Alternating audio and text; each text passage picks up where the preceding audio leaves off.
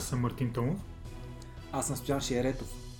И вие слушате Пътя към свободата.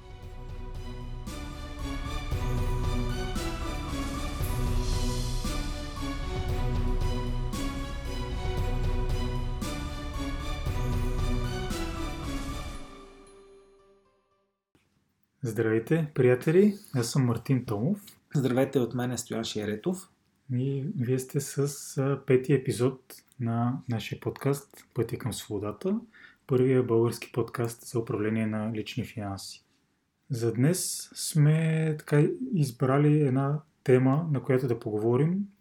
А, какво бихме могли да очакваме от, от 2021 година в, най-общо казано, в инвестиционно отношение, от гледна точка на, на финанси, на управление на лични финанси и инвестиции. Преди да започнем а, да говорим по тази тема, обаче ми се иска да, понеже ми попадна една статия в а, една българска медия, Lifehack.bg, която между другото е много интересна, има много полезни неща там. Тя, тази статия е във връзка с темата, на която говорихме предишния път, а именно целеполагането. И статията беше заглавена Система срещу цели. Един вид като Идеята на статията е да не си поставяме непременно цели, а да се стремим да изграждаме системи от действия или процеси, тъй като тезата, която се защитаваше там, беше, че това е по-подходящия, по-добрия подход, тъй като когато си поставяме цели, има една опасност да се фокусираме повече върху резултата, отколкото върху процеса, по който се достига до, до самия резултат. Както примерно, ако моята цел е да бъда, да бъда здрав, да изглеждам добре, една цел, която бих могъл да си поставя е да кажем да сваля 10 или 15 кг. Но процеса би бил аз да имам правилни хранителни навици, да спортувам и така нататък. Когато нещата се поставят по този начин, е доста лесно да се прецени кой от двата подхода би бил по, по-добър в дългосрочен план, кой би бил по-устойчив в дългосрочен план. И тази статия, може би, ако ми беше попаднала преди записването на, на предния епизод, щеше да е още по-добре, защото като тя напълно съвпада с, а, с това, което аз мисля по темата. Така че ако ви е, ако ви е интересно, можете да я, да я потърсите, да я погледнете. Тоест, можем да кажем, че ако си поставим първо конкретна цел, човек вече го е направил, задължително трябва да разбие тази цел на системни действия и ежедневни такива, които да го доведат до целта. И да се фокусира върху това, което прави всеки ден, а не върху крайната цел. Защото действията, ако правилно разбил целта, действията, които ежедневно се предприемат, те рано или късно ще го доведат до, до целта, която си е поставил. Може ли така да се обобщи? Точно, да, точно. Един вид целта ни служи по-скоро като задаване на посока някаква. И оттам нататък идеалния, оптималния вариант е да се стремим да изградим някакъв навик или някакви навици, които да ни движат в тази посока. Тоест, нали, целите са важни, определено не става въпрос, че няма смисъл да си поставяме цели, но по-скоро те да служат като някакъв ориентир, като, някакъв, като някакво задаване на посока. И оттам нататък да изграждаме някакви системи от действия или процеси, които да ни придвижват в тази посока.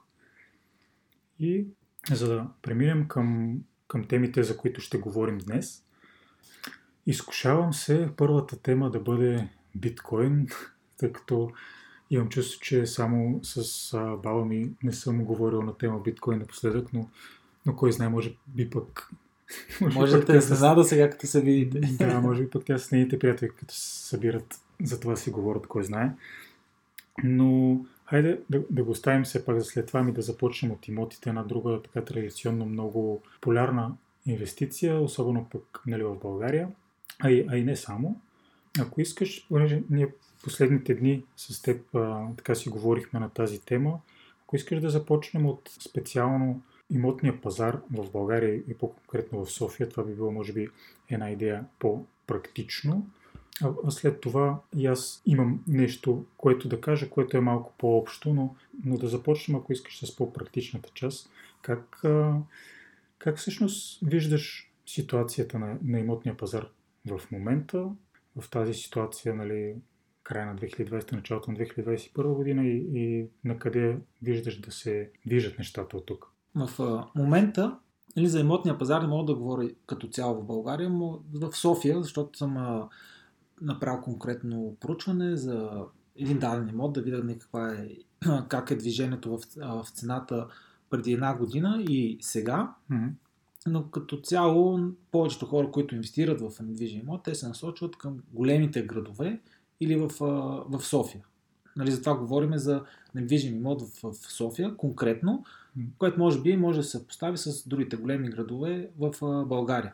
Защото човек може да инвестира в недвижими имоти в малко населено място, в село и на други места. Да, където си има съответни специфики конкретни. Да, в момента това, което се случва на пазар, което аз забелязвам, е, че а, цените са на същото ниво преди една година, съвсем леко повишаване на цените, мога да кажа, около 2-3%. А, преди записа ние говорихме с теб и ти спомена, ако ще може да кажеш за една статия от Bloomberg, да, която, която официално е цитира, че а, имотите, цените на имоти са дигнали с а, 5% за изминалата година. Да, това конкретно за София. Беше. Да, за конкретно за София. Конкретно София цените на имотите, съдейки по реализираните сделки, са с 5% по-високи в сравнение с една година по-рано. Което звучи много добре на фона на COVID-пандемия. Тъй като пандемията се отрази. Той, това също е споменато нали, в статията, че там по време на, на първата, първото затваряне е имало намаляване на сделките, т.е. Нали, пандемията се отразила неблагоприятно на, на пазара и въпреки това той е успял да го преодолее това и да, да вижте, излезе колко, а, да, колко а, примамливо а, звучи сделката в недвижим имот в София спрямо а, статията на, на Bloomberg и спрямо а, повечето хора, които вече са инвестирали или мислят да инвестират в имот, но не влизат в а, дълбочина. Сега, за да видим реално дали реално цената се е дигнала нагоре като цифрички. Аз съм, имам не също, същия резултат от моето поручване с 2-3% е при мене. Но да разберем наистина какво се случва, трябва първо да направим разлика между цена и стоеност. Дали ако се е вдигнала цената на един апартамент, се вдига и стоеността. Но за да, пък да разберем нали, каква е разлика между цена и стоеност, е хубаво преди това да дадем една дефиниция или по-скоро да, да разкажем или да обясним какво е инфлацията. Как се образува инфлацията Ясно е на всички, че има такова нещо като инфлация, то съществува и точно то прави разликата между цена и стоеност. Ако нямаше инфлация, тези 5% повишение на цената ще да отговарят на 5% увеличение на стоеността на даденото жилище. Тогава наистина може да се каже, че ние сме увеличили парите си с 5% в случая. Сега пример, който ще дам е доста упростен, но това е за да може да го разбере всеки един, който ни а, слуша. Това, което мога да ви кажа в момента, ако искате си представете една везна, това да определим какво е инфлация. В ляво на везната или от едната страна имаме абсолютно всички продукти и услуги, които се, които се предлагат в света. От другата страна имаме абсолютно всички пари, които са напечатани в света. И тази везна е в равновесие. Това, какво ще, примерно, какво да кажем, примерно имаме 100 крави, които представляват тези продукти и услуги всички на света. И от другата страна пък имаме 100 напечатани лева. Трябва да бъде в лева. И тук виждаме, че една крава, каква е цената на една крава? Един, един лев. Добре. Само, че идва един момент, който се случи през последната година и се напечатаха много пари.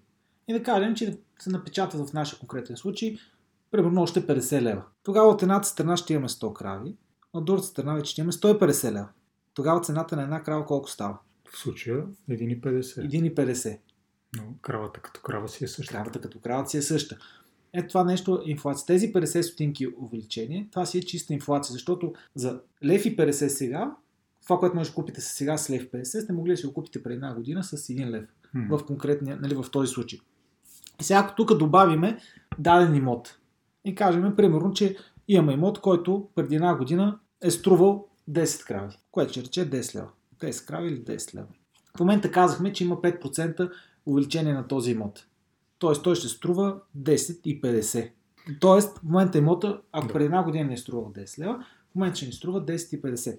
Само, че ако една крава е 1,50 вече, колко имота ще може да си купим? То даже се получи пък и кръгло число. Може да си купим вече 7 крави с този имот. Да. От 10 станали 7. От 10 крави станали 7. Тоест, цената на нашия имот се е вдигнала в случая с 50 mm. стотинки, но стоеността загубил е даже 30% стоеност, нали, от 10 края на 70, 30% е загубил стоеността. Тоест, реално нашите пари не са увеличили с 5%, а са намалели с 30%. Нали, като стойност, не като цифрички. М, Като покупателна способност. Като покупателна способност. Това е хубаво, а, когато, а, особено в недвижими имоти, когато се инвестира, да погледнем, да видим стоеността къде върви на един имот, а не цената. Аз съм убеден, че щом в, тази, в тази ситуация цените успяха да се запазят и имат леко повишение, те ще продължат да върват нагоре. Въпросът е колко стоеност ще загубим. Защото реалната инфлация, преди да, да кажа не гордо колко е реалната инфлация, искам да споделя защо има инфлация. Е, Повечето хора вярват и смятат, че инфлацията е естествен процес или естествен резултат от процеса, нали, от капи- капиталистическия начин на, на живот, Но от капитализма. Да. Това се очаква да е естествен резултат. Да, ама не. Инфлацията реално е финансов инструмент, с който капитализмът, така да го кажа, реално регулира богатството на населението. Някой друг ти казва колко, каква ще бъде стойността на твоите пари, дали се увеличава или няма се намалява чрез инфлацията. И това го правят за абсолютно цялото население. Когато вече знаем за какво всъщност е инфлацията, това не е естествено процес, това е изкуствено създадено и се контролира много добре, много внимателно от тези, които а, Са в позицията да позицията го правят. да го правят и им е казано какво да правят и какви трябва да са резултатите това нещо. Ти как смяташ аз за инфлацията през последната година? Първо, усетил ли си да има инфлация? Ами, Как, как ти се струва спрямо твоя портфел, твоя начин на, на живота? Ти мисля, че в един от предишните епизоди ти даже говори на тази тема, че официално са определили, че няма инфлация или че тя е нещо сорта 0,2-0,5%. Да, нещо прямо. Европейската централна банка Да. от август 2019 към август 2020 беше под 1%. Не спомня точно под 1%, т.е. Да, че няма инфлация. Практика, супер че няма. Идеята за което беше да си дадат причина да печатат пари, защото, нали, видите ли, няма инфлация, всичко е наред. Но това е, не знам, според мен всеки, който има какъвто и да е реален поглед върху пазара и под реален поглед върху пазара нямам предвид финансовите пазари, а просто да е пазарувал в последната една година, знае, че, че това е пълен абсурд. Инфлация има, определено. Сега, колко е, може би малко по-сложно да се отговори, тъй като потребителската кошница на всеки човек е различна. Един купува едни неща, друг купува други. Но като цяло едното, което е факт, е, че има и другото, което е факт, че е доста по-голяма от тази, която ни казват, че е официално. Ами аз ще кажа най-високото, което съм срещнал за една услуга, която използвам. А, увеличението на нея е почти 100%. Спрямо, да кажем, миналата есен или миналата зима. Преди COVID, така ще кажа. Преди COVID, преди да се затвори бизнес. И защо се получава инфлация? Защо ще бъде много висока инфлацията? Ако си спомните за бездната, която споменах преди малко, от едната страна, в която стоят парите, се напечатаха адски много пари. Нали, всеки може да влезе в интернет, след като има вече тази информация, да провери колко пари точно се на- напечатаха. По спомен, американците, щатите, още миналия март месец, когато те не бяха подушили коронавируса, за което аз това си мислям, че всичко това е планувано, не е просто случайно, те не бяха помирисили коронавируса март месец а, в щатите и си гласуваха 2,99 трилиона да напечатат нови пари. Нали, те, без да има никъде, те не знаеха какъв ефект ще има от коронавируса, не знаеха не до какво ще доведе това нещо. Тоест от една страна на везната, където са парите, ние сме напечатали страшно много пари. Тоест тези 100 лева, които са за кравите, за пример, само че вече станали 200, 200 М. лева, може да станали и повече. От другата страна, само че малко крави са поизмрели. Всички виждат, че последната година услугите са много по-малко, които се предлагат и продуктите на пазара. Вие се затвориха много, а, много бизнеси затвориха, дали временно, някои за постоянно. Продукти, също дистрибуцията на продукти е много затруднена в, в тези времена. Някои а, имам познати, които чакат за части, примерно за определени марки, с месеци да дойде някаква част от а, страна в Европа, което не е характерно. Тоест, от другата страна, продуктите и услугите пък са ни намалели много. Значи, забележете какво случва. От едната страна имаме спад на продуктите и услугите, от другата страна има увеличение на парите. И това няма как да не доведе до много висока инфлация. Като казвам много висока, нали, нямам пред хиперинфлацията 97 година, Да. но от порядъка за 3 години аз съм казал това нали, много песимистич, а, оптимистична прогноза. Той, ще бъде много ниско, около 50-60% ще бъде инфлацията в рамките на 3 години и това вече започна, нали, мисля, че половина една година минал този процес. Така че инфлация има и по-моему пак ще го споделя, мисля, че и в предния или по-предния епизод съм казал, около 20% в момента на, от началото mm. на, на пандемията. Плюс-минус за всеки е различно, както ти каза, в зависимост от, в зависимост от разходите и от кошница, потребителствата кошница на всеки човек, на всяко едно семейство. В, в тази връзка мога да кажа конкретно за, за строителния бранш, а, като материали, които ми се налага да, да закупувам. Някои от нещата са се а, горе-долу всичко, което ми се налага да купувам, всъщност е поскъпнало. Нали? Някой повече, друго по-малко. Но най-основните материали, които ползвам в момента, да кажем, е едно 10-15% са с, с, с 10-15% по-висока цена в сравнение с преди една година. Също времено други материали, които по принцип доставчиците ми а, внасят от Китай, а, имат а, затруднения с това да ги внасят. Тоест, точно това, което казваш ти от една страна, цената е по-висока, от друга и самото количество на, на материалите е по-малко, което затруднява строителството конкретно в случая по, по два различни начина. Тоест дори ти си усетил в бизнес на а, инфлация от 10-15%. В същото време, примерно, цената на емотите спрямо Bloomberg, нали, моето изследване не е толкова а, авторитетно, колкото тяхното, е в София, нали, казваме в София, защото София е голям град и най-вероятно тук, ако имотите са дигнали с 5%, в по-малките градове, на по-малките областни градове, може би или са на същото ниво, или са леко надолу. И това mm-hmm. пак е някакво предположение. В, в града, в който аз строя момента, мога ти кажа, нали, това, че се увеличава цената на материалите е едната страна, другата страна е нали, цена, продажната цена на самите имоти, която не се е, не се е повишила. Тя в момента си е същата. Той по принцип нали, минава малко време, обикновено, докато нали, някои стоки и услуги по-рано се повлияват от такива процеси, други малко по-бавно, но това, което е сигурно, че всички ще бъдат повлияни. И това какво ще случи с имотния пазар, не можем да кажем с точност, но може да помислиме на база ситуацията, на база движенията на хора и пари, какво би следвало да се случи. Нали, защото те са свързани нещата, тъй като основната цел на едно жилище, за това, което всеки един плаща, е да се живее в него. Ако има жилище, което е необитаемо, то реално дава стойност нула на света и по принцип от него няма нали, как и да се печели. Логично, нямаш наемател или не получаваш найем. Или ти живееш, или наематели живеят, но в крайна сметка идеята е някой да живее там. И в момента казахме, че цените на имотите в София са дигнали с 5%. Да. Тоест, може би на база някакво търсене.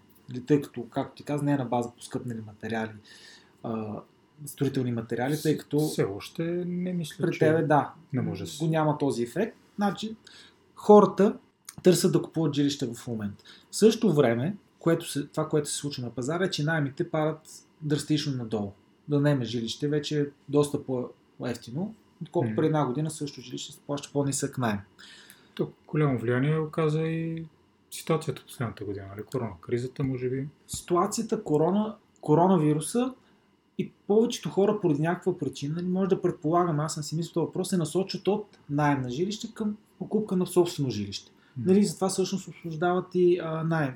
Нали, освобождават апартаменти, да. които остават свободни, които пък от а, и по-низкото търсене и от повечето предлагани апартаменти цената логично върви надолу, mm-hmm. тъй като така работи пазара.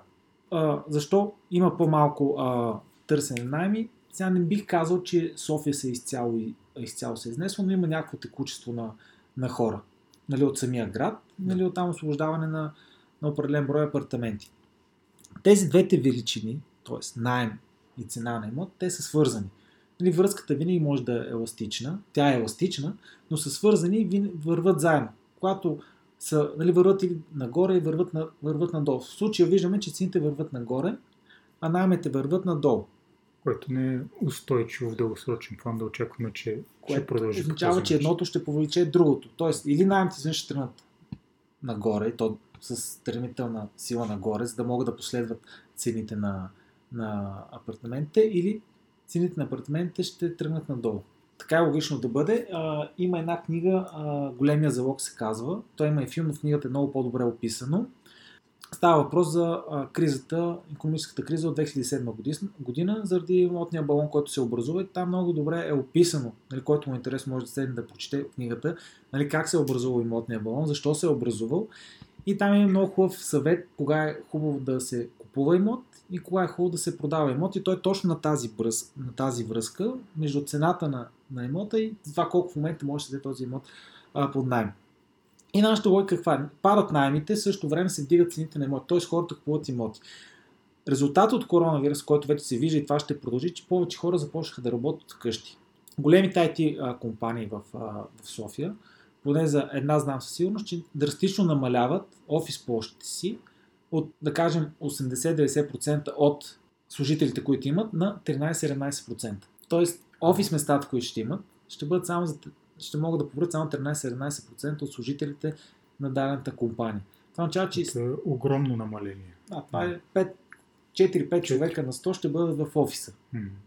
Дори няма да го има това предполагаемо ротиране, което аз предпо, нали, предположих а, преди време сме говорили, че бъдат на 50 на 50, ще се въртат всяка седмица. М. Което означава, че много хора ще започнат да работят вкъщи. И то така ще работят вкъщи трайно, че няма нужда да живеят в София. Една част от тях може да се очаква, че ще си кажат, ами т.е. няма нужда да живее в София. Да. Факт е, че повече хора да работят в София заради по-добрите заплати. М. Нали, по-добрият начин на живот, където го свършат с по-добрите заплати. Нали, ако примерно в един малък град взимаш 1000 лева, София почне да взимаш 3000 лева, моментално си мислиш, 4 пъти ще се дигне качество на живот. Нали, това не е, не е така, няма да говорим сега за това нещо. Но това е едно привлега, не, привле- а, с това нещо София привлича Определено. повече а, хора. В момента, ако тези служители могат да не работят в София, те ще се изнесат от София. Което означава, че още жилища ще се освободят или за найемане, или празни, които вече са купени, ще се търсят а, наематели. Това е един показател, който потенциално показва, че търсенето би намаляло. Търсенето би намаляло. Тоест, цените като абсолютна стойност, нали, себестойност, разликата между цена и стойност го обясних, т.е. стойността реално ще пада надолу, което според мене няма начин как да не повлече и цените като стойност надолу. Нали? Не като цифрички, като цена, а като стойност надолу. Така че инвестицията в момента в недвижим имот в София няма да ви увеличи стойността на парите, но ще ви увеличи парите като цифрички, нали, което няма да е нещо съществено, няма да има смисъл. Нали, ако живота поскъпне с 50%, нали, вашия недвижим имот, ако поскъпне с 15%, 20%, реално няма защо да се радва един човек, че е направил супер инвестиция и дигнал стоеността на, нали, на парите си с 20%, при условие, че живота, всичко инфлацията е 50% за говоря в период примерно от 2-3 години. Всъщност, може би би било по-добре единствено, ако альтернативно на това човек прави нещо, което е още по-малко добро или примерно пък не прави изобщо нищо. Ако да кажем просто си държи парите в банката, това означава, че те като число ще си стоят същите, а ще се обесценяват с, примерно ако приемем, че инфлацията е да кажем 50% и ти просто си държиш парите в банката, тъй като число остават същите, но стойността им, покупателната им способност намалява с 50%. Да. Ако си вземеш имот, нали, използвайки този пример, тези 5%, с които им се е вдигнала цената, ти ще си повишиш а, абсолютната стойност на парите с 5% и те ще изгубят нали, 50% себестойност, което е една идея по-добре от нищо, но все пак... нали, Утешаваш с по-малка загуба, По-малка загуба. без по-голямата загуба. И тук вижте колко са, защото това не се случва само в България, това се случва в целия свят в момента. И тук за да преминем плавно в друга тема, какво се случва? Хората вече са акумулирали едни средства последната година. Защо са ги акумулирали? Имат по-малко разходи за забавление, тъй няма забавление. Имат по-малко разходи за почивки, защото почивките драстично намаляха. Имат по-малко разходи за кола, за гориво, тъй като хората по-малко се предвижат. Имат по-малко разходи за храна, тъй като по-често си ядат вкъщи. Даже рядко от заведение, нали, се ходи на заведение или се поръчва. По-малко разходи за работа, тъй като когато си на работа, нормално е да на обяд да излезеш с колеги пак на заведение. В случай изобщо не ходиш в офиса, М. хапваш си вкъщи. И се акумулират едни средства. средства. И на... Ясно е, че всеки един човек в момента, дори имаше официална статистика, че спестяванията в България отново са се повишили, нали, на база Да, на... и то доста. И, да, въпреки абсолютно, а, въпреки всичко, което се случва и всички казват, че нямат пари в момента е много тежко положението, спестяванията не се увеличават. Казал съм го и преди, ще го кажа пак. Спестяванията не са на богатите хора. Богатите хора знаят какво си правят парите и те не стедат в банка. Това са спестяванията на хората от средната класа и на тези, които имат по-малко М. възможности. Или т.е. на бедните, защото средната класа попадат като мислене На небогатите хора. в небогатите хора. Да, да не ги не казвам, Да, че са бедни, но в небогатите хора. Това са парите на хората от средната класа и, на, и парите на бедните. И те се увеличават в момента. И тук излиза един феномен, който бяхме позабравили за 2-3 години. Криптовалутите или биткоина. Даже това си мислих. Защо биткоина точно в момента стана този бум? На какво се дължи този бум на биткоина? Някой има интерес от него да го направи. Със сигурност. Нали, аз ако имам примерно 5000 биткоина, ще имам интерес биткоина да стане, ако трябва и 100 000. М. Нали така, вместо да си 10 000 или 5 000, както беше до преди 2-3 месеца, изобщо не знам каква а, нали, му е била цената. И само си го мисля, че това може да е една от причините в момента да има такова активизиране около биткоина, защото хората имат пари, няма къде да ги изхарчат и са, искат нали, да изкарат И също време. спекулативно някой друг лев, нали, ако може, ако са си вкъщи, защо пък не да изкарат някой, а, някой допълнителен лев, докато гледат цените на, на Да. биткоина. Също време има едно така очакване сред много хора да има инфлация, нали, за което говорим и ние, и те търсят начини да се предпазят от тази инфлация. Преди обаче да отидем към тази толкова любима моя тема за биткоина, ми се иска, а, за да завършим темата за имотите, да кажа не, нещо, което е като пример от нали, моя личен опит във връзка с, с стоеността на имотите а, и на реалната доходност, която аз лично съм реализирал. Именно, ти знаеш, аз имам апартамент в София, който а, го закупихме края на 2012 година. Тогава, може би, не знам дали беше точно дъното, но беше около дъното. 11, 2011-2012 година като цяло беше... Според мен беше дъното. дъното, защото аз а, го закупих може, този апартамент 2011 есента и след това паднах още малко цените пролета на 2012, така че мисля, че 2012 беше дъното в началото, някъде в началото средата на 2012 година. Аз го купих тогава от едни а, испански инвеститори, които и цената на която го купих от тях, вече с АК 16, от- а, не беше обзаведен, но беше нали, с АК 16, беше с 30% по-ниска от цената, която те са дали за да го купат на зелено. Така че, нали, тук вече нали, ставаше въпрос и за тайминг. Те са го купили на върха, реално, аз после го купих на дъното. И сега, може би не сме на върха отново, защото и, и ти каза, и аз съм на това мнение, че като цяло, чисто като числа, като абсолютна стоеност, цените на имотите ще продължат да се повишават, но сме най-малкото близо до стоеностите от предишния връх. Така че това е, може би, възможно най-благоприятната ситуация от гледна точка на това аз да си оценявам закупуването на имота като инвестиция, доколко е добро. И преди 8 години беше това, края на 2012, от тогава до сега цената му се е повишила двойно. Тоест, аз за тези 8 години съм направил 100% капиталова доходност от това нещо. Което... Но тогава е бил апартамента празен, Да, но а сега, Да, а сега един сега ремонт. е Колко обзаведен. пари тогава даде за този ремонт? Защото не, е... то дори това няма значение в случая. Да го приемем от, гледнат, от максимално положително погледнато на Да, се да възвръщаемостта. изкараш нали, нещата, които са супер, по, нали, Да, от- супер добре. От максимално най-добрата възможна гледна едно точка да го 10-20 направим. хиляди евро си дал за обзавеждане, поне. И Ами, на Там някъде, да, което, е което минимум. по принцип няма как да се изключи Да. от, от цялостната сметка. Няма как да се изключи това, че той за тези 8 години е претърпял и някаква амортизация, която след няколко години ще доведе до нуждата от ремонт. Нали? И, и това също не го включвам в момента. Просто чисто абсолютно като от най, с най-розовите възможно, раз, възможни очила, гледайки на тази ситуация, означава, че за тези 8 години а, този имот е направил 100%, ми е направил на мене 100% доходност. И понеже нали си говорихме за това е разликата между цена и стоеност, покупателна способност.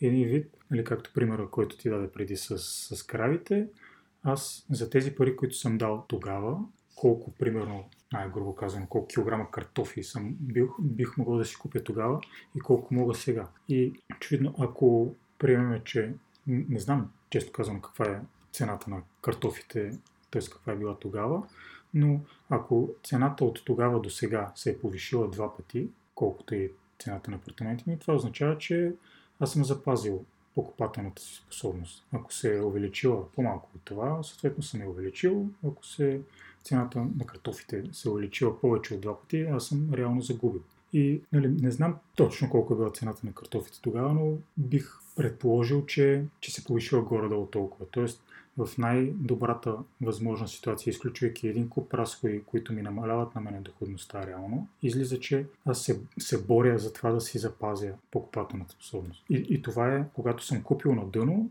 и гледам сега цената на връх. Тоест, отново, възможно най-положителният сценарий.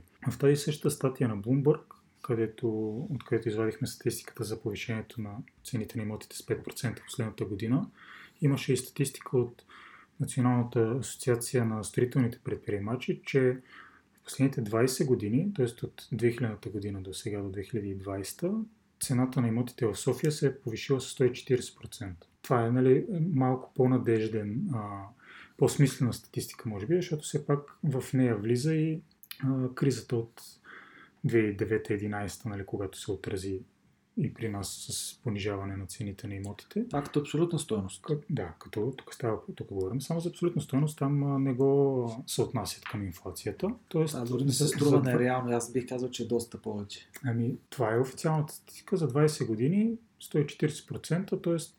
айде да го кажем 150, т.е. два пъти и половина се е повишила цената. А ще ти кажа, аз при, че те прекъсна преди 20 години, защото тя ще го сравни с покупателната способност. Може би натам отиваш. Аз, аз тогава съм бил студент първи курс.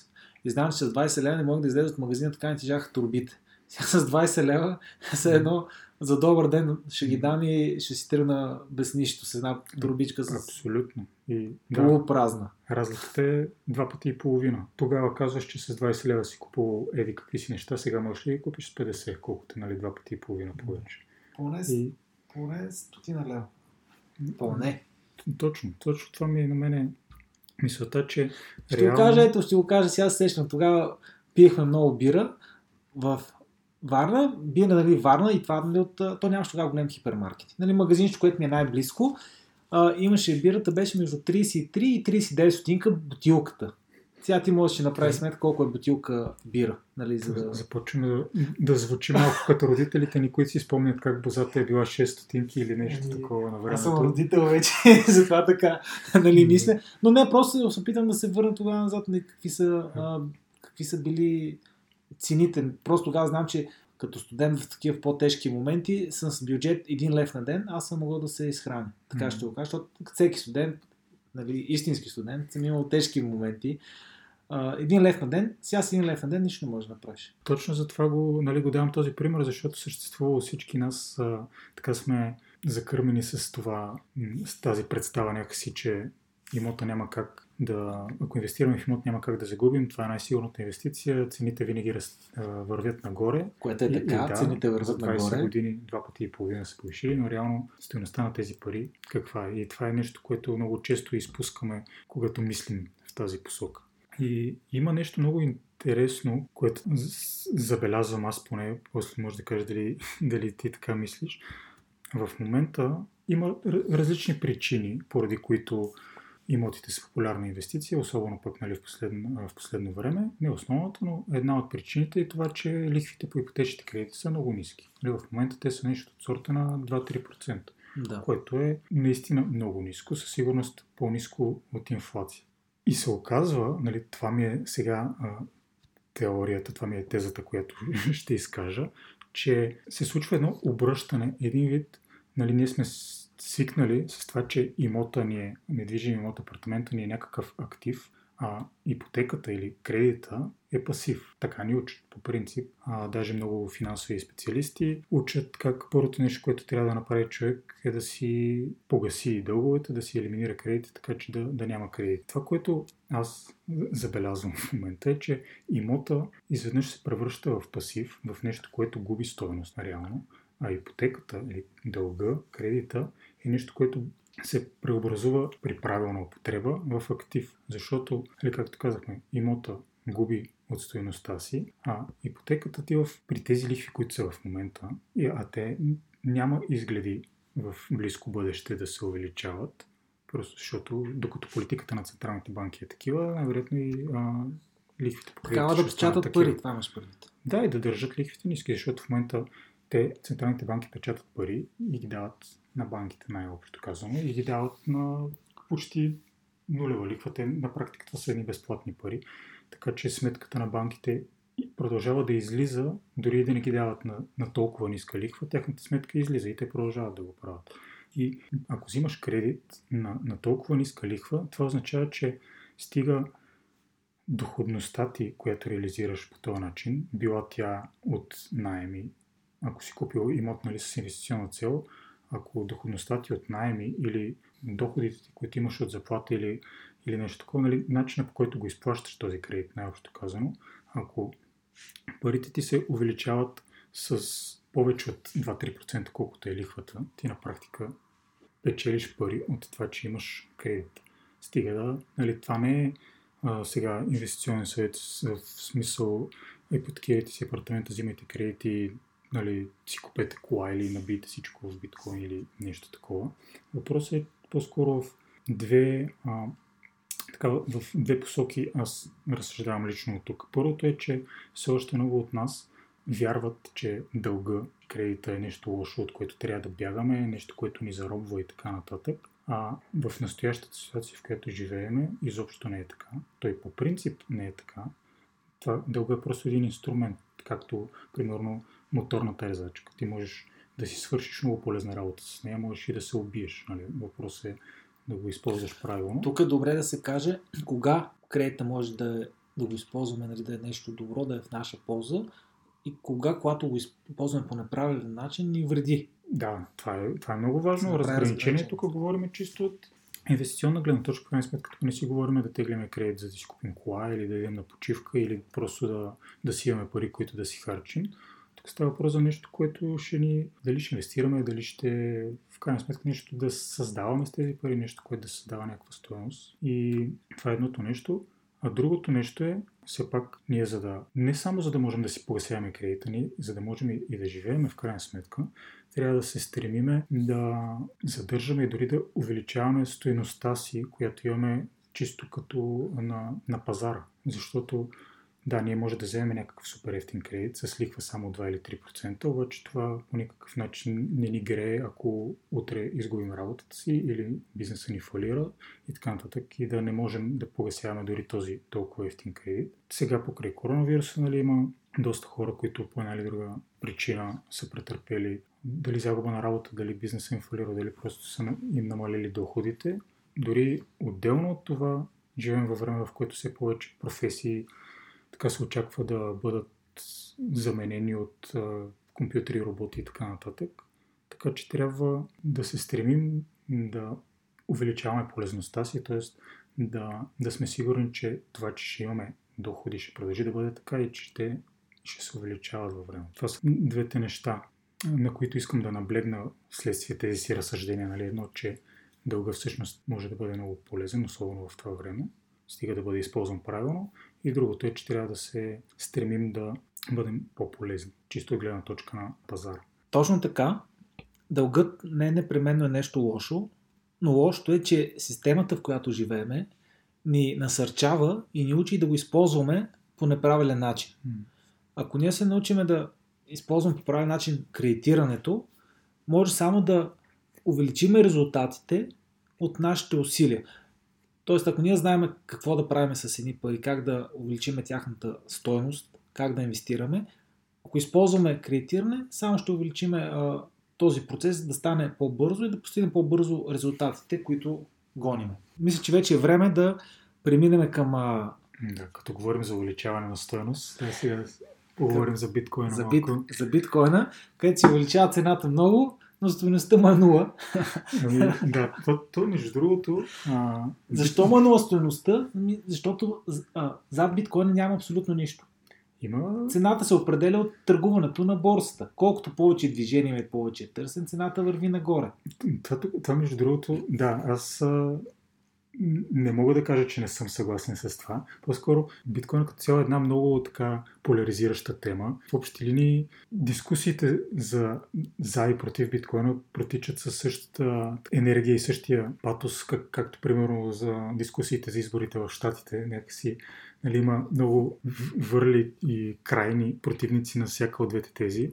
Едната е, нали, че това няма никаква стоеност, че е въпрос на време е това всичкото да, да изчезне, всички хора да си изгубят парите. На, на другата крайност пък са тези, които казват, че това, е, това ще промени финансовата система, нали, ще създаде нова финансова система, Точно. ще стане 1 милион долара. Аз съм съгласен с теб. Ще промени финансовата система.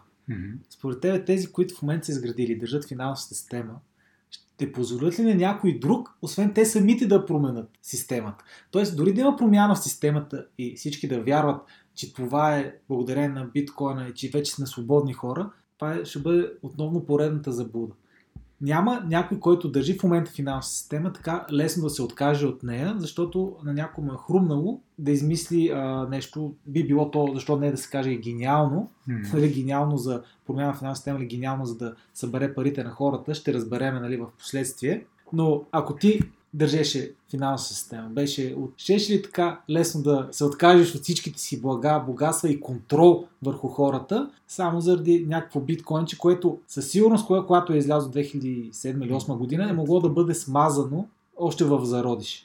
Или това е, нали, може да се оприличи пък и че е някаква много добра така стратегия и умен ход, нали, отдалече са започнали, защото хората, които не управляват, те с прости методи не управляват, но означава, че те самите са прости нали, да променят постепенно цялата система и ние да си мислим, че сме свободни, а всъщност те пак да държат юздите на, ами, на пряга. Точно, точно това ми е на мене основното съображение срещу дългосрочната стоеност на биткоина. Че в крайна сметка не мисля, че е толкова... За мен поне не е реалистично да се очаква, че настоящата система би могла да бъде съборена по начин, по който тотално да, да прехвърли контрола в други ръце поддръжниците на биткоина се надяват ръцете, в които да бъде прехвърлен контрол, да бъде ръцете на всички нас, нали? защото блокчейн като цяло е една децентрализирана система, нали? това е голямо. То всъщност това е, аз съм голям привърженик на блокчейн като цяло. Биткоин е просто една, една конкретна криптовалута, която е базирана на блокчейн, нали? те двете неща изобщо не са едно и също. Успеха, дългосрочния успех на блокчейн по никакъв начин не означава, че и биткоин ще има дългосрочно успех, нали, това като кратко отклонение. А ще може ли да кажеш малко повече, може би ще има хора, които ще слушат в момента и, ня... и както ти казаш, ще свързват а, биткоин и блокчейн, че са равнопоставени, защото това е едно и също нещо. Може ли да разкажеш с две-три думи каква е разликата между блокчейн, какво е блокчейн и нали, биткоин? Просто нали, хората да са малко по-информирани. На мен лично, аз се запознах всъщност, или за, за първи път чух за биткоин доста късно, или не знам също дали доста късно, относително късно, беше някъде началото на 2017 година. Тогава, първият път, когато си купих биткоин, даже мисля, че и ти горе по това време си купи, тогава беше нещо сорта на 1000 лева, може би. Гледайки сегашната цена, може да се каже, че направо си е било рано. И тогава доста ме беше привлякал като идея. И, аз, и на мене тогава ми се искаше да вярвам, че това нещо ще, ще промени системата, ще даде властта в ръцете на хората и така нататък, което, гледайки сега към този си възглед, го намирам за малко наивен, най-слабо казано, но начинът по който аз нали, тогава си обяснявах блокчейн, беше нали, чисто елементарен пример, като например Замунда. Нали, защо, въпреки че има, има опити да, да свалят Замунда, тъй като нали, не може така, без да се плащат авторски права, да се свалят филми, музика и всичко останало, те защо не могат да свалят? Защото няма някакъв централен сървър, на който да са всичките тези данни, които се споделят, ами те са разпределени между компютрите на, на всичките потребители. Дори един от тези компютри да бъде ударен, въздоказано, това по никакъв начин не повлиява на цялото, защото те всички останали продължават да работят и са свързани, всеки е свързан с много други компютри. Това нещо нали, не може да бъде свалено. Това е блокчейн. Това е блокчейн. Да. Докато като биткоин, то, нали, то е базирано на блокчейн, което по никакъв начин не, не означава, че той, освен биткоин, то вече има не знам колко са в момента, 8-10 хиляди нещо такова. Да кажа, че биткоин е електронна валута. Не знам, можем ли да кажем, ами, че биткоин е... Ами, то всъщност Такава му беше първоначалната идея нали, за електронна валута, за глобално разплащателно средство, което според мен вече с, с времето, което мина, все по-ясно става, че той няма потенциала и възможността да бъде наистина разплащателно средство. Води се, че теоретично, чисто на ниво код, има възможност да стане такава, но, но продължава да не става. има ограничения, които в, в момента, примерно, мисля, че може нещо от сорта на 7 до 10 броя транзакции на секунда да могат да се правят с него. Просто а, инфраструктурата не, не позволява повече, което е нищожно малко за нещо, което цели да стане глобално разплащателно средство. За мен е май виза бяха обявили няколко стотин, нали казвам хиляди, че, че правят и, ко, и още отгоре ме потенциала да правят транзакции в секунда. Да, просто е дори да са няколко стотин, това пак е стотици пъти повече от... Да. Просто нереалистично е да се очаква, нали, гледайки само това нещо, че може да стане валута. Другото, което е, нали, в началото така му беше идеята, мигновени и безплатни да бъдат транзакциите.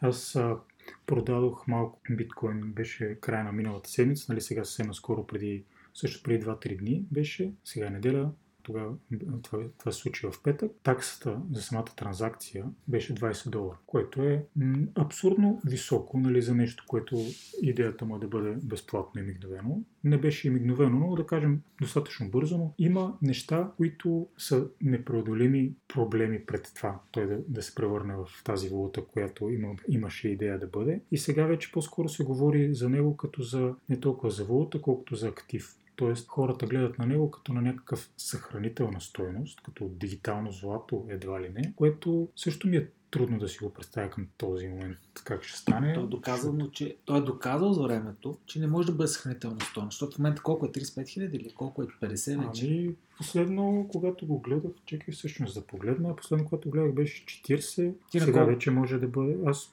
когато продавах този ден беше 40, сега е 39,7, то варира плюс минус 2-3 Добре, аз имам 40 хиляди. В момента решавам да съхраня стойност mm-hmm.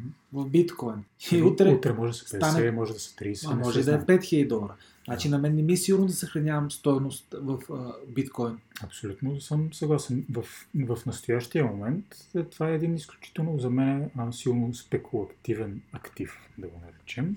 По-скоро... Спекулативен на инвестиция. Ами, също може да го наречем. Да, актив, не, не в смисъл на актив, който ти носи пари, а като асет, нали, като да наречем спекулативна инвестиция, която е, е подхранвана един вид от вярата на очевидно немалък брой хора, че в някакъв момент тази волатилност прямо ще изчезне и той ще може да бъде истински съхранителна стоеност. Аз лично я нямам тази вяра към настоящия момент, че ще стигна там.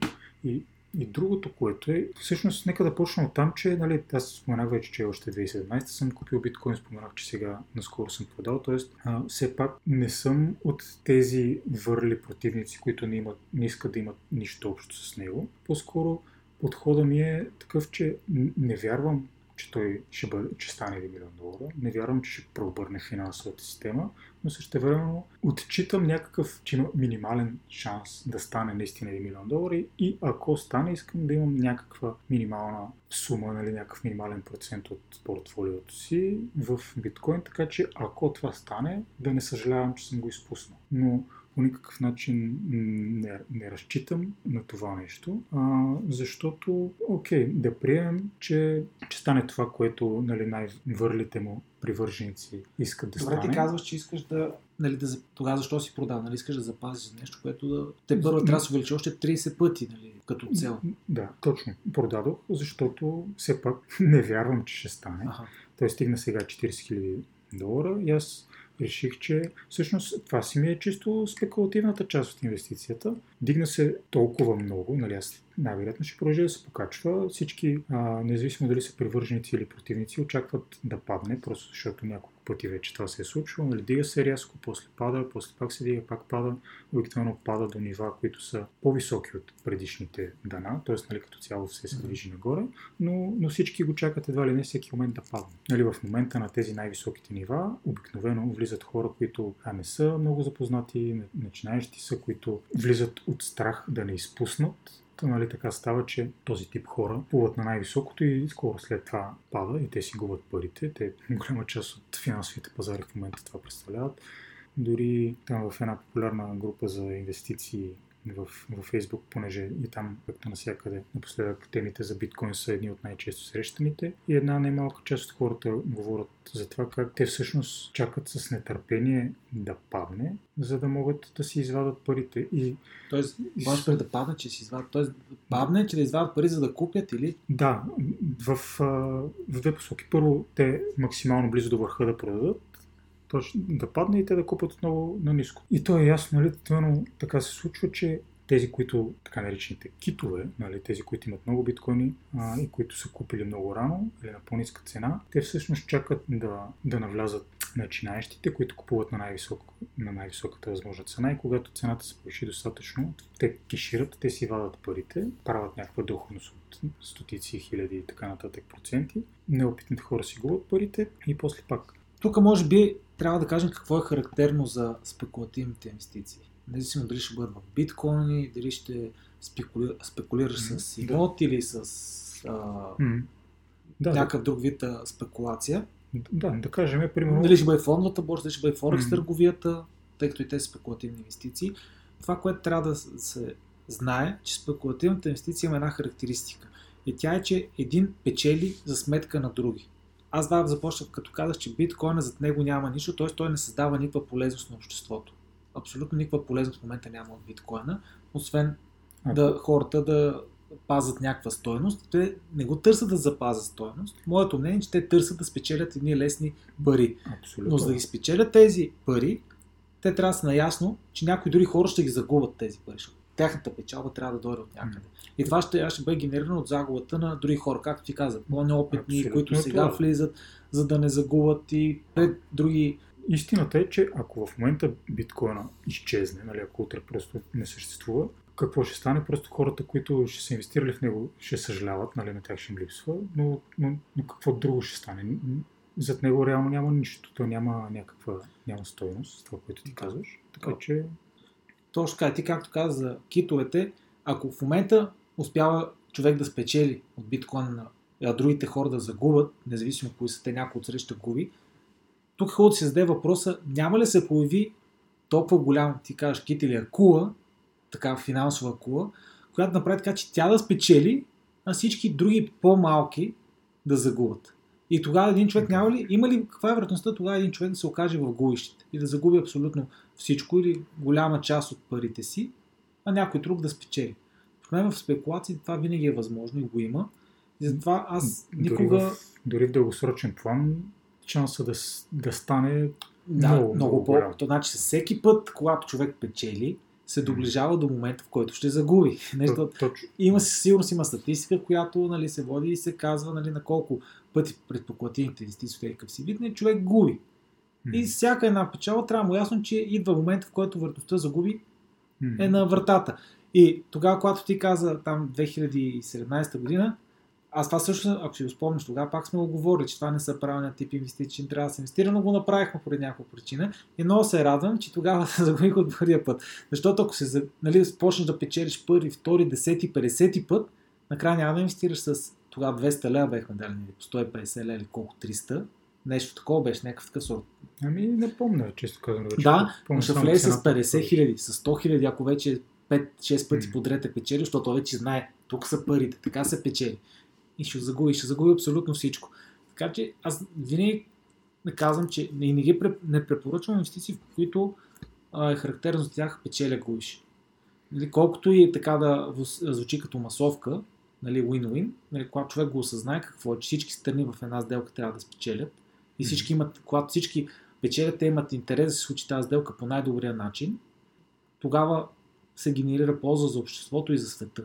Да, аз съм абсолютно съгласен. Тук въпросът е, че а, те, хората, които са поддръжници на, на биткоин, нали, като цяло на теорията, че това нещо ще крайна сметка ще промени света. Те, може би защото, крайна сметка ли хората сме склонни да рационализираме действията си. Тоест, нали, никой от нас, ти като го казваш така, печеля губиш, един вид е възможно човек, който инвестирал в биткоин, помисли, ама сега той ми казва, че аз искам да спечеля на гърба на останалите. И примерно аз, ако се почувствам така, мога да почувствам все едно, че ти ми казваш, че съм по някакъв начин лош човек. Обаче аз не, не, иск, не се чувствам лош човек. Нали? Не искам да се чувствам така и започвам да си мисля как да го рационализирам това нещо, което правя. И, и си казвам, примерно, но няма значение дали сега някой ще купи на 40 000 долара, той после ще падне до 5 000. Важното е, че след 3 години, примерно, то може да е 100 000 долара. И, и то човек, който дори сега да е влязал, нали, пак ще е на плюс, така че в крайна сметка ще, всички ще спечелят. Моето мнение е, че най-честото оправдание или рационализира, както ти му кажеш, случай че ако аз ще го направя, ще го направи някой друг. Нали? Също, И какво ще се случи, ако един човек с такова мислене, печеля губиш, стане милионер, милиардер с такова мислене? Той човек ще помисли ли след това за хората, в частност мен и тебе, дали ние ще сме добре или зле? Него няма го интересува. Той ще го интересува той да печели. Това, че всички останали ще губят, него не го интересува. И ще има ли от моя гледна точка, от твоя гледна точка, от перспективата на човек, има ли смисъл такъв човек да съществува? Той направи ли нашия живот по-добър, по-смислен, по-стойностен? Не, че външен фактор може да го направи, но да кажем да осигури условията Мгм. за по-добър живот или по-скоро няма да го интересува изобщо какво се случва с хората. Твърде вероятно да не го интересува. В крайна сметка това, че и ние не сме направили същото като него, си е наша вина. Да, така и- че защо да го интересува? Да, и а, виж какво така тук не е важно човек дали е спечелил и загубил от биткоина. Въпросът е човек в какво се превръща и да може да го познаеш този човек. Това е човек, който мисли предимно и само той да печели, за другите не го интересуват. И когато а, също то се вижда резултат. Ако вижда се резултата от действията на много такива хора, защото повечето, които са забогатели страшно много, има и заради тях са загубили много хора. Какво им предвижда се резултата? Планета, която е... Тя планета няма да се унищожи. Ние трябва да видим ние как ще оцелем на тази планета по начина, който действаме и живееме и се отнасяме а, с нея. Тя Мгм. ще оцеле планетата. Но ние дали ще оцелеме на нея, това вече става под въпрос. Така че няма нищо лошо, нали? Не, че няма нищо лошо, от биткоин да, може да се спечели, може да се загуби, като всяка една инвестиция. Въпросът е какво мислене ти формира, когато се опитваш да спечелиш по такъв начин, спекулативен, нали, по начин, а, който ти не, не мислиш за цялостно, за подобряване на, на нещата около теб, мислиш само Абсолютно съм съгласен. Моите наблюдения за това, за което казваш, е, че в крайна сметка, нали, ние друг път сме си говорили за това, примерно за пирамидата на масло, ако щеш, как човек преди да достигне до това да се интересува от общото благо, в крайна сметка, трябва да, да си е оправил собствения двор, най-общо казано, нали, да, да е оправил, гру, то, малко грубо казано, да е оправил себе си преди да тръгне да оправя другите, чисто и като начин на мислене човек преди да стигне до някакво определено ниво в, за, за себе си, нали, като да е постигнал определени неща, да е като финанси, като сигурност, като един, куп неща, преди да е задоволил базовите си потребности, ако ще цитираме нали, пак масово, той не може да, да мине на, на горните съм съгласен с теб. Първо човек трябва да види да прави себе си.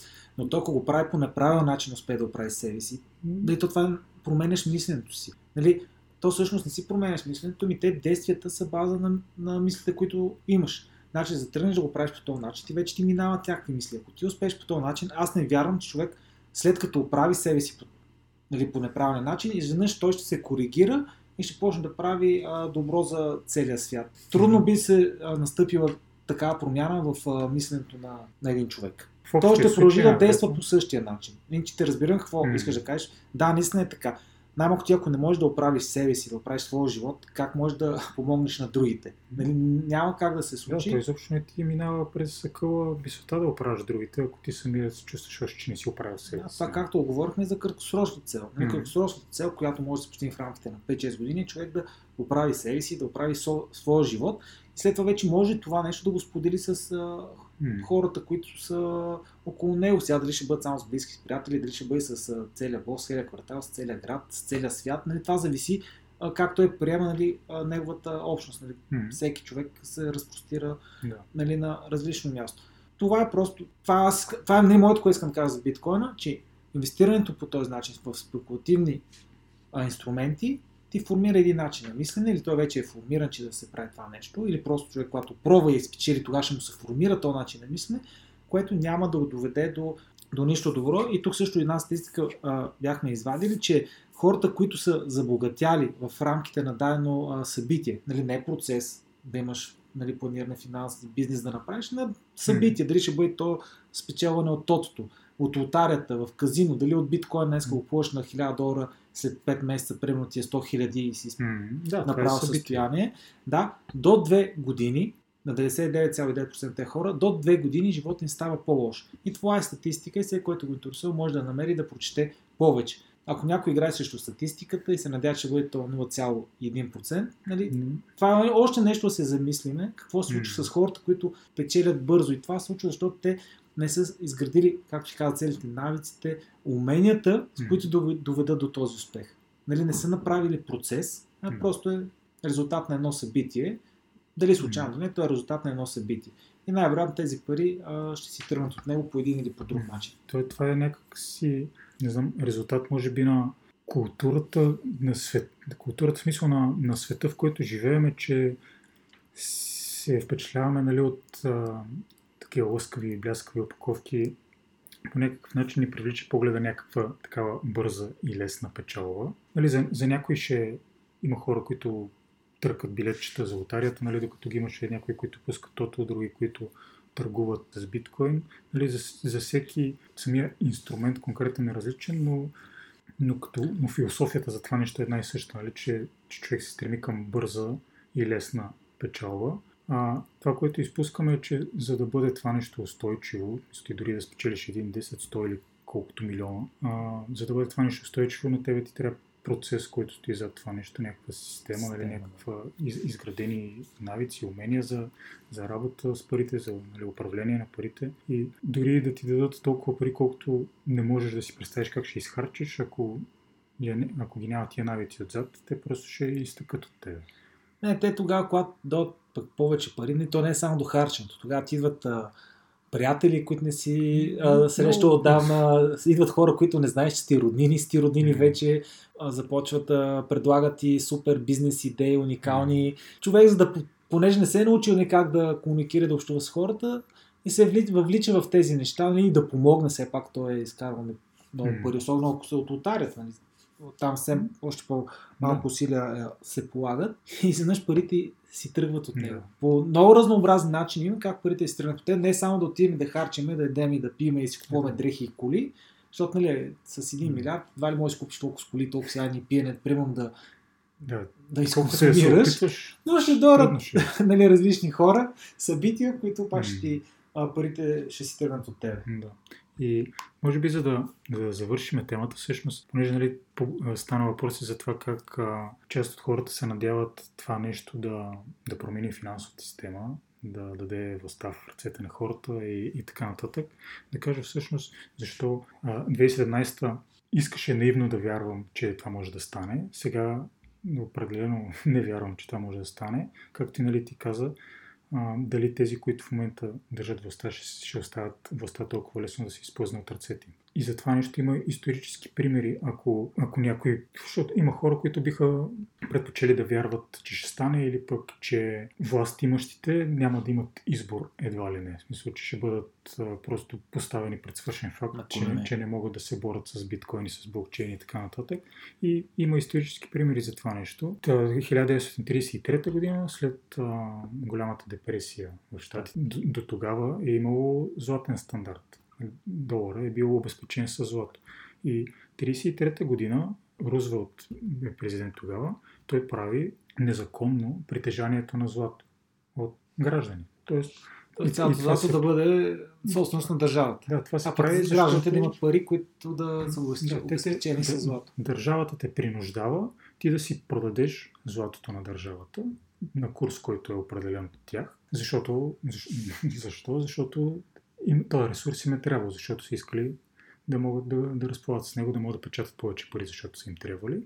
И са направили нелегално това да притежаваш злато. И ако те хванат, че имаш злато след срока, в който е трябвало да го предадеш, има глоба, а, която е 10 000 долара, мисля, че беше, което според официалната инфлация е 200 000 долара сегашни пари, така че най-реално е повече. И тези 10 000 долара и или до 10 години затвор. Тоест, А, толкова с властта в ръцете на хората. нали? Много интересна информация сподели. Не го знаех това, но наистина много интересно.